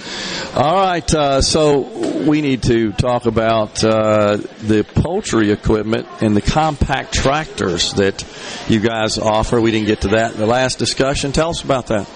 Uh, the poultry industry in Mississippi is, I think, the largest part of our that's right. agricultural industry. I I don't have right. the exact numbers, but it's it's a big part of our industry, and uh, AgUp is committed to being the place that you uh, get your poultry equipment that you get it serviced and that we have the parts and we have what you need our our poultry tractor that is specialized for the market is all about efficiency, helping you run longer, cooler, and being easy to clean out. So we have some of that here. We also have implements that are that John Deere doesn't make the the housekeeper, um, the litter pulverizer, things like that. And we have uh, staff that are dedicated to making sure you know how to use it. Yeah. well.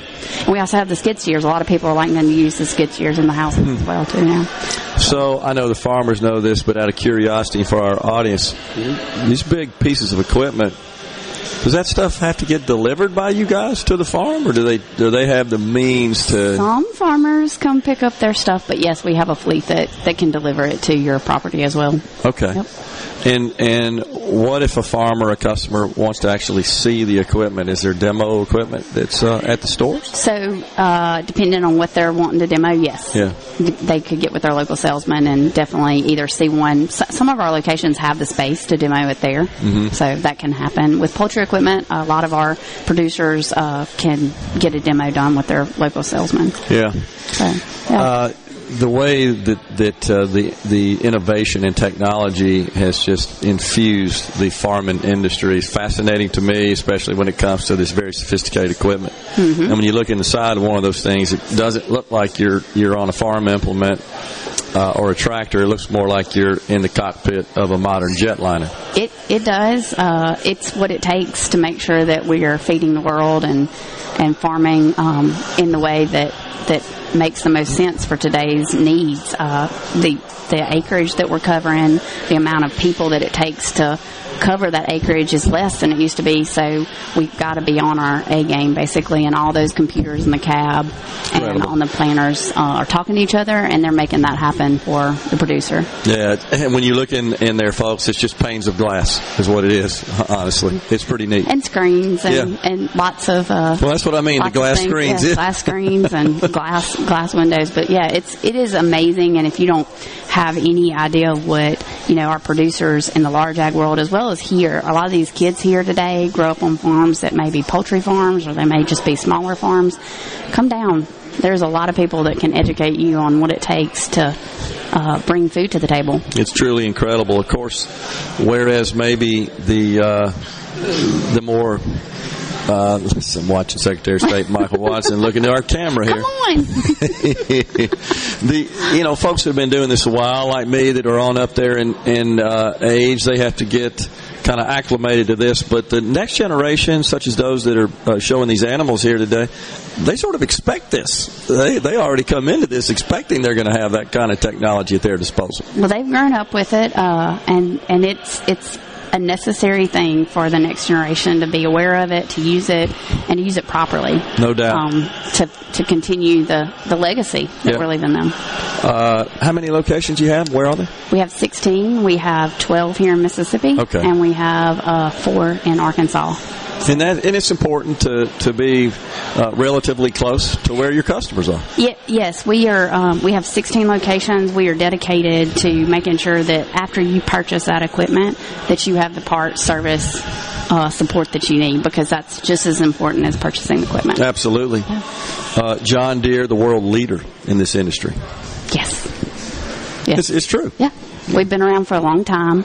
We're the only tractor company headquartered here in the U.S., and that's important because your dollar stays here in the U.S. And I think in today's world, that, that should matter when you come to purchase equipment, No even if it's for your smaller property. Um, you're supporting not only a dealer, but you're you're keeping your money here in the U.S. No doubt. Great American company. Yeah. Yep. All right, Jamie, appreciate you coming on and giving us uh, more information about Ag Up and the great John Deere equipment that these farmers need to be productive and be prosperous. Thank you. Appreciate it. Yep. We're stepping aside for a break right here. It is the top of the hour on middays. Hour two in the books. Hour three gets kicked off after Fox News and Super Talk News. When we come back, it's Mississippi Agriculture and Commerce Commissioner Andy Gibson. Stay with us.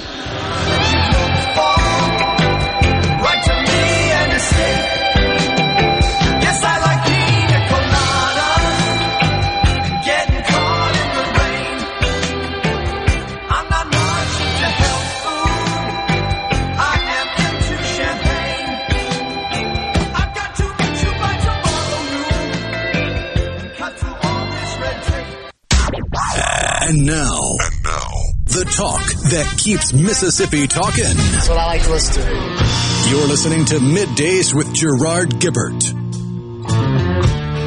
Here on Super Talk, Mississippi.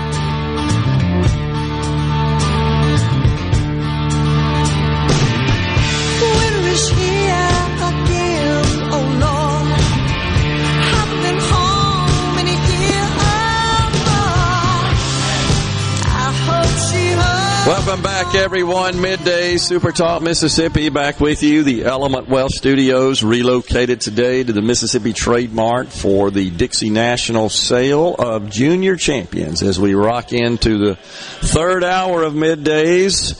We've got um, the Secretary of Agriculture and Commerce, the Commissioner, pardon me. not Thank the you. Secretary. I just promoted you. No problem. USDA's got a secretary. That's right. That's right. Uh, Andy Gibson is our guest. So, Commissioner, you were just sharing before we came on. It's a busy time of year for you, and I, I, I have no doubt. This is one of my busiest. I think it is the busiest time of year for me. We'll have 200,000 people through here on the fairgrounds for the Dixie, all the Dixie National events. A lot more than just the sale and the rodeo. It's, it's basically become a two month event down here, so it's, it's it keeps us hopping in January and February. What a great draw for It's the state a of great, it's a huge economic development impact. I mean, you're, you're probably well over twenty million dollars economic impact just having this event in Mississippi, and it could be anywhere, but it is the largest rodeo east of the Mississippi River and livestock show, and it's in Mississippi, and we're very proud of that. No doubt, and we should also be proud, uh, thanks to a, a great extent to your efforts, sir, and your office, of the great complex that we have here now with the Trademart the Coliseum, the renovated Coliseum, this beautiful Trademart, and of course our equestrian center. Hey, We're very thankful for it. We appreciate the legislature's support. They, this was a desperate need. Uh, former Commissioner Cindy Hyde Smith saw the need for the Trademart, and uh, we were able to get it built. And then the, the legislature funded the Coliseum improvements. The only thing we really lack now is a, a, a modern livestock and horse facility of the size that we need to keep having these kind of shows. We're operating out, of barns that were built in 1953. They're 70 years old this year, and it's time for an upgrade. So Yeah. we're, we're, we're talking to the legislature about that need, and we're hopeful. I mean, at the end of the day, it's about youth development, but it's also economic development. Sure. We do it all right here at the fairgrounds. Yeah.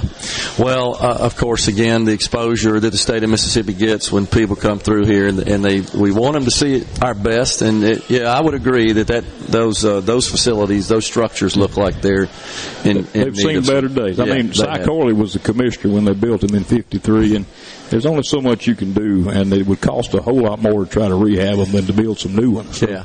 you know that's the kind of thing we. I'm thinking about the next 70 years. That's what we have to do. Uh, look, I just signed a contract to keep the Dixie National in Mississippi for the next three or four years. So uh, we have to keep on top of these things for facilities wise. So we have the the ability to have these kind of national shows. It's, it's really a global show. We got cowboys coming here from I think four different countries. That's awesome. It's uh, right here in Yeah. Mississippi. So let's talk about the uh, the sale of champions. It it's so. I, th- I think just um, refreshing, rewarding, uh, other words you could use to describe it, to see these youngsters get involved. It, it is. I, and my remarks just now to this packed standing room only crowd. Uh, these are families. These are buyers. These are supporters and donors, business people. These are the leaders of Mississippi. And I told them, everybody knows our greatest problem in Mississippi is brain drain. It's the young people going to other states. This is the solution, and it is a growing program. These kids are rooted and planted here. They're grown up here. They're learning to go to school and they're also working, raising these animals and showing them and demonstrating character and the tenacity to keep on going no matter what, co- COVID or whatever else. The farms got to keep going. The kids got to keep raising that livestock. And they have proven it. And so today we get to reward them at the Sale of Champions for raising the best of the best. And it, I told them, this is, this is the solution for brain drain, keeping these young people involved. We've actually expanded our shows to now include rabbit shows and chicken shows because you have a lot of suburban kids that don't live on a farm, but they Yeah. still want to have 4-H, FFA involvement. And so we've had more people participating in these shows statewide today than we've ever had. Yeah, and it, and it's so important, I think, to teach and pass down the values of responsibility and and honoring commitments and and working as a team and working hard and understanding that you get rewarded when that happens That's in a merit-based society. And I think we're seeing so many threats to that concept. You're right. One of the young people who spoke, we had two scholarship recipients speak. The young lady who spoke said that her greatest lesson through all this was not just the successes, but the failures. Sure. That you know there were some difficulties and some animals that didn't quite make the cut, and but but learning to handle that and yet to keep going. So. You know, you, you've got to persevere through the failures and the challenges, and that's what these youth are learning. And we are so thankful. They're, they're our greatest asset in Mississippi, the, the 4-H and the FFA youth. And they're from every county, all 82 counties, from DeSoto County to the Gulf Coast, Rankin County, and all in between, right here at the State Fairgrounds for the Sale of Champions. And you know, as, as you're uh, very familiar with, sir, that uh, farming and the agriculture industry in general has become very sophisticated. highly technical. It's not grabbing a hoe and scratching in the dirt anymore. It's getting a computer program or an app and you're testing how much fertilizer to apply to this square foot of ground. That's how precision agriculture has become. And these young people are the ones who know how to do it. Yeah. And they, uh, now, us older folks, we can learn how, but it's a whole lot more of a lift for, for me to learn how to run those programs and modern day knuckle booms, timber harvesting. They're actually harvesting timber in Mississippi now, cutting logs to specifications in the woods based on the orders of buyers across the other side of the world. Unbelievable. And, and then load them on a truck to ship them over there. We are the cutting edge of technology in agriculture. We have fewer farmers than ever, but it's still the biggest industry and it's still the biggest employer in our state. But I think the fact that we have fewer farmers, but we're still producing more, uh, is a testament to the productivity improvements and the gains we've had as a result of all this innovation. technology. We, we've had three years back to back record production in Mississippi, uh, tw- even during the pandemic. We, when I first took office, I think agriculture farm gate value was about six point seven billion dollars. Today it's nine point seven billion dollars. It has grown every year because of that very thing. The, the new technology, the perseverance, the taking the lumps but keep on keeping on, and our farmers will be commended for producing uh, really the, the backbone of our state economy, agriculture. Something that uh, certainly concerning to me, and I think many Americans, and, and, uh, and I suspect you as well, is uh, some of the actions and and the, the goals and the agenda of our federal government, which seems to just uh, want to invade our farming industry and insert itself in the middle of that in a way that I don't think is going to uh, benefit the citizens. Well, I actually have the responsibility and duty to interface with the EPA, just as one example, and other federal agencies. And I'm telling you, I have seen it firsthand. There are bureaucrats in Washington, D.C. who want to do what Europe has done and make it practically illegal to farm. I mean, Europe has adopted, the European Union has adopted regulations that have cut off their ability to produce their own food. Unbelievable. That's the dumbest thing I've ever heard of. And now they're trying to buy food from us and other parts of the world. And their farmers have nothing to do anymore because they can't produce based on the regulations. Let me tell you something, Gerard. You know it too. There are people with that mindset who are in control in Washington D.C. right now. No doubt. That's frightening to me. And Netherlands is an example. A prime example. Unbelievable. Unbelievable. New Zealand. Yep. Crazy things they're doing. It's like I don't know where they think we get the food we eat to live. Yeah, What- they- so what good is it to protect the planet if the humans can't survive? die. That's right. Not not only humans, but uh, you know the rest of the, of the world needs food. Uh, animals, wildlife, all of that. You cut off agriculture, you end all of that. I- Right. So I don't understand uh, what you can't eat plastic and you can't, you can't eat concrete. And uh, uh, the bottom line is we have to be on guard, especially now with this Biden administration. And if we can survive the next few years, hopefully months, till we have a new administration. I was commissioner under the Trump administration and under the Biden administration, and it is night and day. I'm I mean, sure. we, we, we they put so many regulations in place. There's one right now to ban rat poison. Rat poison by homeowners to, to this to make it illegal for a homeowner or a farmer to buy rat poison because somehow the rat will eat it and go out in the woods and the eagle or something will eat it and die. That's that is actually happening in America right now. Well, they ought to be worried about the windmills that are killing eagles. Yeah. and the uh, that are out uh, on the shores up in the northeast that are um, interfering with the, the fishing industry. I talked to him the other day. I said, I'm going to be filing comments with y'all. We, we declaring war on rats in Mississippi. We, we're not we're not going to take this lying down. But you, you, uh, the rodent population uh, is something that we have to. I never thought we'd be talking to the EPA about, but uh, looks like we're going to have to because you know you just have people who have not they've not lived in the real world. They've definitely not lived on a farm. Uh, and they definitely hadn't lived in Mississippi to understand, you know, the things we have to do to keep our food production going, and uh, we're going to be fighting, pushing back on that. Like you said, we got to hang on. Yeah, that's right. make a change. We desperately need right. it. Right. Commissioner, appreciate you coming on, sir. Congratulations on uh, what appears to be an, another successful Dixie National and all the other adjunct events. Y'all come on out to the rodeo. We kick it off Friday night. Mike Mathis is going to tell you more about it, I'm sure. And he'll be on next. Mike Mathis, the voice of the Dixie National Rodeo. Stay tuned. Middays is at the Mississippi Trademart. We're coming right back. It's so lonely, baby, baby. Well, they're so lonely. Well, they're so lonely they could die.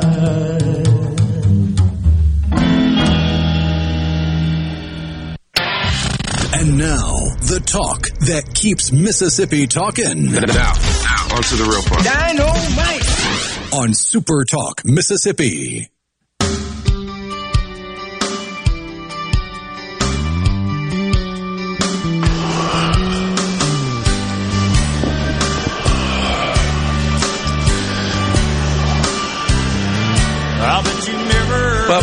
Everyone, to Midday Super Talk Mississippi, live from the Mississippi Trademart for the 2023 Dixie National Sale of Junior Champions. That's what we're here for, this beautiful facility. Joining us now is Mike Mathis, voice of the Dixie National Rodeo. Mike, good to see you again, sir. Ah, good morning. It's great to be here. All right, so we got a big rodeo plan, folks here.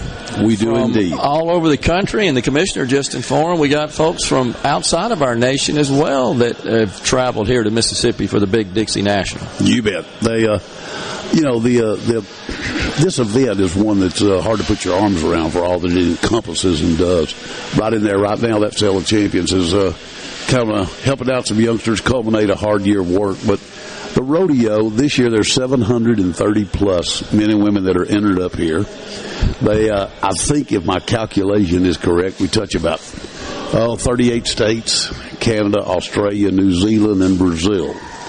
Uh, as far as uh, our competitors, so an international contest here. So you're going to see some of the best in the world of rodeo matched against uh, the best livestock in the country. And uh, Rory Limmel and his team, they uh, put together to kind of handpick what's happening there to keep the tradition of uh, what people have come to expect here, and that is the best of the best. And this is this is truly an amazing rodeo. Right, the the largest on this side of the Mississippi River, correct? Yes, sir. The largest PRCA rodeo east of the Mississippi, and it will uh, also track to a whole lot of one of the biggest across the west side of it as well. Yeah. This year they they have doubled the added money. Uh, it is ten thousand dollars an event. So eighty thousand is added to start before these guys put their entry fees in. And when you do, you're talking about something that's in excess of one hundred fifty thousand dollar purse that'll be here. Wow. You know, I, I've been several times. It's it's always enjoyable, and but what what's uh, most impressive, uh, these folks, they are athletes, is what they are, and they're they're extremely good athletes that practice their craft. They come here, they take great pride in it. Uh, but there's also a camaraderie that exists between the competitors, among It's the competitors. One of the most amazing fraternities in the world, and uh, these guys are all uh, they're friends, they're acquaintances, they're people who pull for each other. But you know, you're right. Uh, it has gotten, uh, you know, I've seen it over the years that that that cowboy bravado is still there, but by the same token, these guys really are athletes, and most of them have come through not only a school program, but they've also been a part of, of high school and college, and uh, you know this rodeo system now uh, it breeds this set of professional athletes, and uh, these guys they are amazingly good. It's ama- it is amazing uh, when you watch them and, and you sort of think in your head, put yourself in their shoes. you realize, no, that's pretty special to be able to do that. The bulk of these guys are gym rats, Yeah. and uh, uh, they they have workout routines. They they take care of what they do, and they know that you know this is a, a somewhat of a fleeting moment. I mean, these guys in the rough stock side, you know, theirs can can basically be over every time they nod their head, and their their window is pretty short. The uh, time event guys have a little longer, but by the same token, it's still. Uh, uh, it works better and easier when you have little, when that youth is on your side. Yeah, sure. So, any particular events that are your favorite uh, over the years, Mike? Oh, I guess from from doing this for so long, you know, I, I love the saddle bronc riding. Uh, it uh, is one that is kind of rodeo. It uh, depicts a lot of talent, a lot of style. Uh, you see, when you match great horses and cowboys, it's just hard to beat. Uh, but you know, I'm uh, infatuated with most with most all of them. The bareback riding is just, you know, it's the most demanding thing you can do to your body. Uh, that that drop and jerk with that one arm in the rigging, I can promise you now, it will it will straighten out all the wrinkles you've got. Uh, Inside and out, yes, right? sir. and uh, you know, the bull riding is in itself uh, as as dangerous as it gets when you. It- It's a little like the bronc riding in some respects. When you when you get that really great bull that fits your style and your way, you know it's really there's not much to it. But all the ones in between, there's a lot to it. Yeah, no doubt about it. Mike, how long you been uh, doing this? Well, I've been announcing rodeos, uh, I guess, uh, close to 40 years. How'd you get So- into that? Oh, I tell you what, uh, uh, you know, I always attempted to rodeo. Rode bulls and bareback horses. Went to college at Stephen F. Austin. It was on the rodeo team there, which goes to show you, poor Stephen F. Austin did not have a very good rodeo team. And now. uh, you know, after getting out of out of college, I realized that making a living in the rodeo business, uh, uh, riding was not going to be one of my uh, opportunities. And just through luck, uh, some friends, the Steiners, uh, uh, big rodeo company in Texas, and they uh, were friends of mine. I rodeoed with Billy Tom, the oldest boy, and uh, they uh, they just kind of helped me kind of get a start to started, and from there, the Harper Morgan, James, and Ralph gave me some opportunities, and just got lucky in the right place, at the right time, a few a few times, and uh, from there on, have been able to kind of fill a a career. Right. Well, it's awesome. You do a fantastic job, and and honestly, it's worth going to the rodeo just to hear hear Mike announce. and, and you got to be quick. You got to know what you're talking about, and, and you understand it at, at such a detailed level. And I think that just en- enhances uh, your ability to announce. And and uh, I, I know it's a treat for the people that attend. Uh, not everybody gets to do what they really love. I do. Uh, so you know to be able to to be a part of rodeo at this level, especially to see it, say it, and get to be a part of these great events, uh, I've been pretty lucky. There's no doubt, and uh, and it's appreciated that you're using your talent in this fashion. What do you think about the facilities here? Oh, I tell you what, they just get bigger and better. I mean, you know, you and I are here enjoying this Trademart. Uh, you know, it's a long way from where we were across the street when No they were having the sale there. And, no doubt. And you know, now this thing does so many things, and they they will have, you know, the the the Trademart here open during the rodeo. There'll be some great exhibits here. Uh, they're having the sale of champions in here this morning. They're able to come straight out of there and get pictures made in the arena.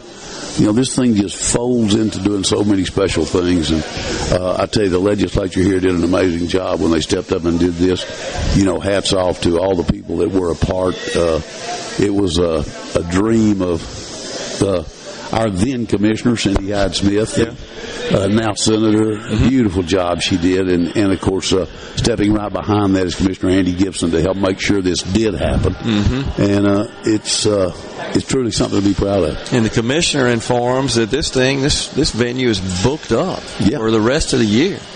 And that's that's the amazing thing. And just like this, there's a you know people think about the Dixie National, they think about the rodeo, right? But actually, this is a month long event. And we talked about people from all over. There are people from all over Mississippi, all over the country that come here, whether it's the cow shows, the rodeo, the, the quarter horse show. And, you know, from an economic impact here, it's pretty amazing what the Dixie National is a part of for a month here in Mississippi. And uh, those, those are the things that really make a place like this worthwhile. No doubt about it, and it's it's great that Mississippi, with this facility, the renovation uh, of the Coliseum, of course, the Equestrian Center, uh, really puts our best foot forward for people to see. It truly does. And uh, over the next month, it'll be used hard. And the, and the other good thing is that, as the commissioner said, now it's going to be used hard the rest of the year. Yeah. There, there are venues and things that will happen in here that, you know, they never they never considered would or could. Uh, they're not only only would and can, they are. Yeah. So it's a it's a pretty amazing deal. What a step up from the other facility, which served the state well Yes, for, for its time period, but it was time to uh, to upgrade. And you know, any time that the legislature or any government agency spends money, people uh, they cringe or talk about Sure. it. But you know, this has a direct repayment to the state of Mississippi and Jackson. This is producing a return, and when uh, and again, if it weren't being utilized, it would call it into question. But when the commissioner informs this thing's booked up, uh, Yeah. and, and that was he told me that a couple of months ago, so it's probably already into 2024 for its bookings at this point. So you know the taxpayers are getting uh, the return, and it's producing value for them, and. Uh, you never know what kind of impact it has on somebody who's whose gears are grinding in their head, thinking about uh, some sort of investment or, or project, and they see this and they feel good about that. What this is a, a stair step to a whole lot of other things, and uh, exactly, you know, any anybody, any state, any city, any group that are building and, and going forward have a way to stay in that direction, and I think this is one of the things that helps Mississippi do exactly that. Absolutely. Before you go, you expecting uh, big turnout, big show? Yes, sir. I think this year, not only the Cowboys, the, the number we have, the quality we have, the livestock to challenge them with, but also I think our star lineup is is the best it's been Yeah. in years and years. Seems like it. And uh, you know, unless you're hunting a ticket to Lainey Wilson, you're, you're in good shape. But uh, uh, you know, there are still tickets available. I was by the box office before I, I got here, and uh, there's still uh, seats available for you to come and pick out what, which show you want to go to. But I would tell you that uh, this is going to be a great show from the cowboy side to the to the livestock side to the general rodeo side to then when we drop that Southern Ag stage. Well, I can promise you, the folks who take it, it's going to be amazing. We're looking forward to another successful Dixie National, no doubt about that. Mike, thanks for coming on, and and uh, congratulations on uh, your time and, and performing this service for the people. Ah, thank you. It's awesome. Thank you. Mike Mathis, voice of the Dixie National Rodeo, has been our guest. We're stepping aside for a break. Middays is at the Mississippi Trademart.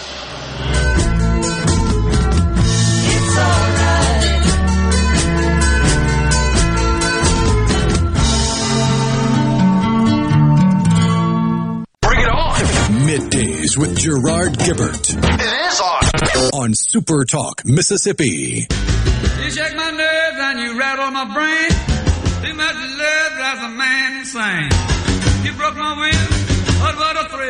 Goodness, your records just quitting balls of fire. I let you love all alone, honey. You keep it on me, and honey. I can't help but think about Top Gun when I hear that. Maverick and Goose. Let's see on the C text line. We do have some text rolling in today. 86 Dems in the U.S. House voted against a bill to not stop socialism. Can't remember name of the bill, but that should tell you something. I'm not a gloom and doom soothsayer, but loves God and the Word of God is the roadmap that's telling people to clean their houses because everything as we know it is about to change drastically. World War III on the horizon. Well, so uh, let's uh, let's review. It was a resolution to denounce socialism. There is no such thing as a as a bill that would stop socialism, and in fact, there's really not a consensus of exactly what is socialism. So you'd you'd, you'd have to have a whole lot of uh, details to uh, to uh, put in place. I guess a piece of legislation really is just a matter of, of public policy and what public policies some folks would deem as as um, conforming to socialism and what policies would not. So it, it wasn't a bill that would quote stop it. It was a bill to denounce the concept and the measure itself was again a, a resolution. It overwhelmingly cleared the chamber, but the majority of Democrats 109 to be exact, voted with Republicans. 86 Democrats voted against it. 14 voted uh, present. And, it, and it's just a short three page measure that basically says that socialist ideology necessitates a concentration of power that has time and time again collapsed into communist regimes, totalitarian rule, and brutal dictatorships, all of which is true. That's normally how uh, those forms of government become uh, real is that they start as just basic socialism, which is kind of a mild form, honestly, of of other ideologies. First and foremost would be communism. So this was a measure that was introduced by Representative Maria Salazar, a Republican from Florida. And she's a Cuban immigrant, as I recall. She said passing it would, quote, make a bold statement that the People's House unequivocally denounces this cruel and unjust ideology. But I, I share the person's concerns that sent us this text that it, it is a bit telling that 86 Democrats voted against denouncing socialism and 14 voted present. So a total of 100 nearly half of the Democrats in the U.S. House of Representatives refused to denounce the ideology, the system of socialism. I totally agree that that's something we should be concerned of. Now, you know, Ronnie, you've seen this before. The the retort often from Democrats and proponents of government and big government and various forms of socialism will say, well, we wouldn't have any roads and bridges without socialism. And I guess you think that the police and, and fire protection are socialism. And, and they, they kind of hijack what uh, the intent of the message is and, and really sort of um, exaggerate what socialism is and what the true risks of more embedded uh, socialism are. And, and it really is an economic system is what has to be is the lens through which it has to be viewed versus capitalism. And, and as, as an economic system, it just means that the, the government, that people who are in charge have the ability to plan the economy. They determine the means and amount of production of goods and services. That that really is more the classic definition of socialism. And of course, there are many in in Washington, in the Congress, in particular in the House, that completely support that idea of government central planning. They possess the unmitigated hubris, honestly, to think that they are more qualified to manage a $23 trillion, trillion dollar economy than are than is the market, which consists of buyers and sellers, producers of goods and services. They believe that they are more qualified to do so. So it is it was obviously more for show than anything else that the Republicans introduced this this um, this measure, this resolution, just to get Democrats on the record as to where they stand. I don't know that any of us were confused about that.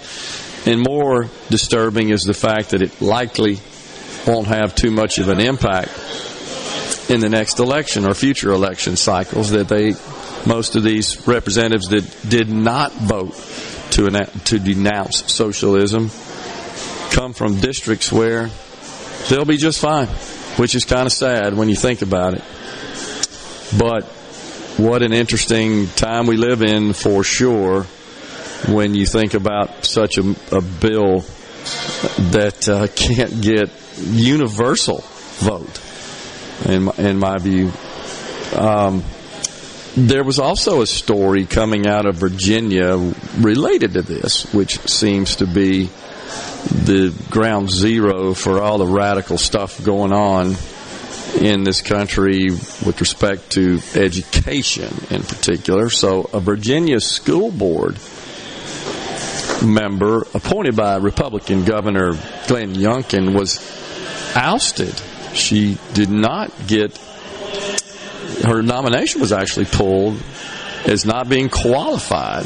That was just a, a week ahead of her confirmation hearing. Had to be confirmed by the assembly in Virginia. And it's because she spoke out in defense of the Declaration of Independence and said that socialism was, quote, very destructive. Now, this particular appointee is named Suparna Dutta of Fairfax, Virginia, and immigrated into this country from, uh, I think, her family from India. And she says, I came from a country which used to be more socialistic now than it is, but it creates dearth, dependency, and depression. I agree. And so, because of that, she, her nomination has been pulled. This is crazy. It turns out that one of the most outspoken outspoken board members against against Miss Dutta is Ann Holton, who is married to Democrat Senator Tim Kaine. That was Hillary's running mate, right, Rhino? Tim Kaine, Virginia.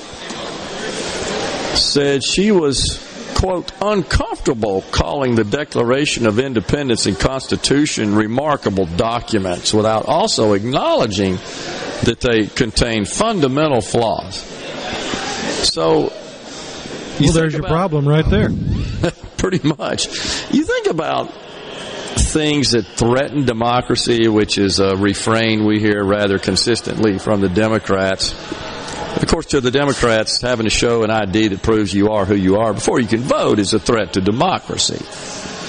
But to me, when you consider our founding documents, uh, which which are the foundation of our laws and our legal system and our economic systems in this country, when you're calling those into question and describing them as flawed, sure does seem like it'd be pretty hard to make any progress beyond that. That, in, in fact, is a threat to democracy. That's a threat. When you start questioning our very founding, our very roots, that doesn't ever get discussed. It doesn't appear in that context. I don't see it a lot, but that's the absolute truth. If you question the founding and if you describe and hold everything in our past is just evil and wicked and unfair and flawed, how in the world can we move forward? And is this what you want to teach to kids, more importantly?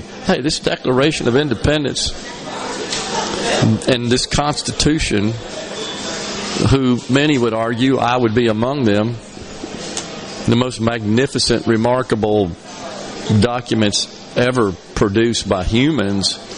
If you're questioning that and you're teaching in the classroom that these are deeply flawed, well, what chance do you have of, of those youngsters growing up to be productive adults? If you're teaching them to hate the very founding of the country, I don't see how that produces positive outcomes for the nation. Acknowledging the stains of our past and, and that we reckon with those, absolutely. That is fair game and should be taught, should be shared in the classroom, that should be part of their education. But just to write off the country, its founding, and our 200 plus years, it's just all bad and worthless in their view and needing abrupt change is wrong. We're coming right back with Jamie Swaffer, the marketing mat- manager of Ag Up Equipment. Stay with us.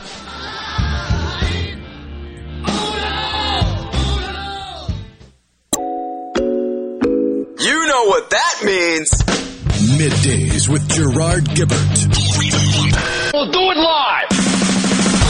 on Super Talk, Mississippi.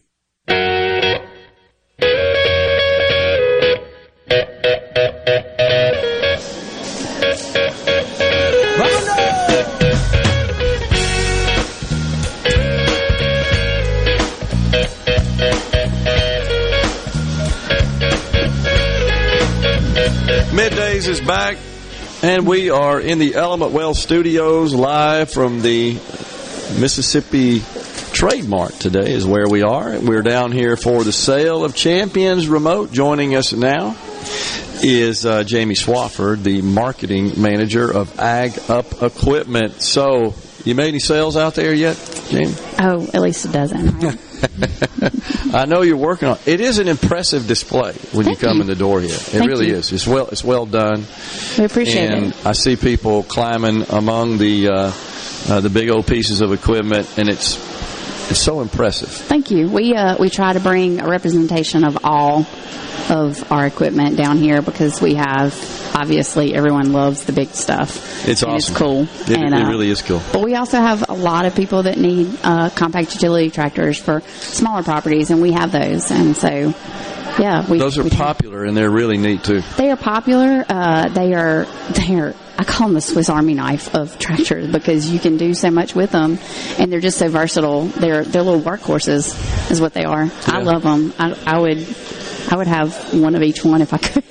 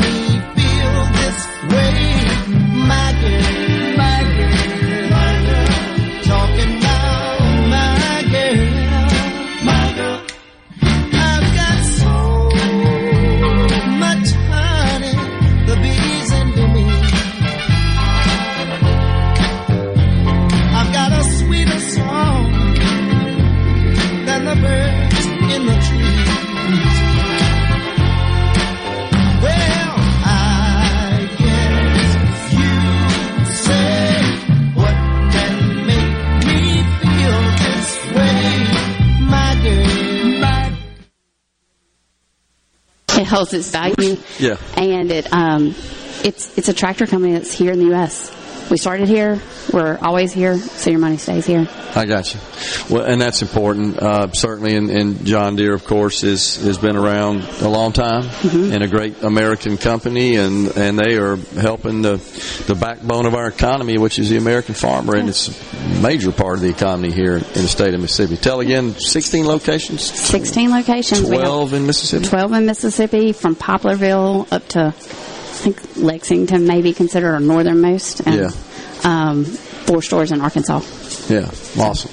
Yeah. You thinking about expanding out beyond that? Oh, I'm not going to answer that question. What's a fair question? It is a fair question. Um, I, I'm, that's above my pay grade to answer Okay. that. So All right. Well, and things are going well. You said last Things time. are going well, but we are we are excited for spring because we've got inventory, um, everything from you know the smaller mowers for an acre property all the way up to the large commercial mowers. We're starting to see those arrive, and we have lots of compact utility tractors this year for you to choose from. Which I, I mean, I have. I, I live on a couple acres, and, and it's the 3E tractor is my favorite tractor of all the tractors because anyone can use it. Anybody. It's it's a hydrostatic, and it's just so simple, and you don't have to ask your husband to do anything. Gotcha. so, so you can do it all yourself. Gotcha. Very, Yeah. very cool. Uh, and, and so you you made a point that I, I, I caught there. Is you have inventory. Yes. Yeah. Yes, we have inventory. So that's uh, you said in the last segment that many of the supply uh, chain constraints have been alleviated. So you're a lot yeah, better we're starting there. to see that loosen up and things things that are starting to come in. Now there might be one or two things that that you may not can get like they may not be on the lot, but it won't won't be long. Yeah, I understand. Makes perfect sense. Well, Yeah. Jamie, been very informative, and folks out there, if you're in the market for some great John Deere equipment, it's AGA.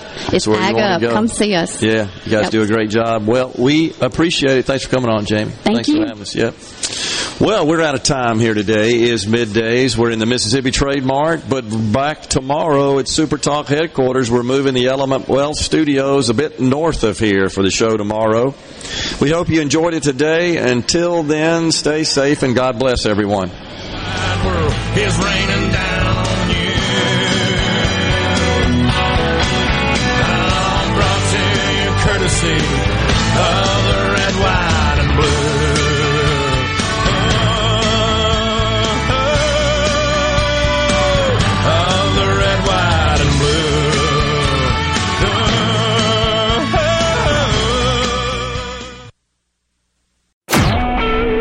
Blue. A Super Talk Mississippi media production.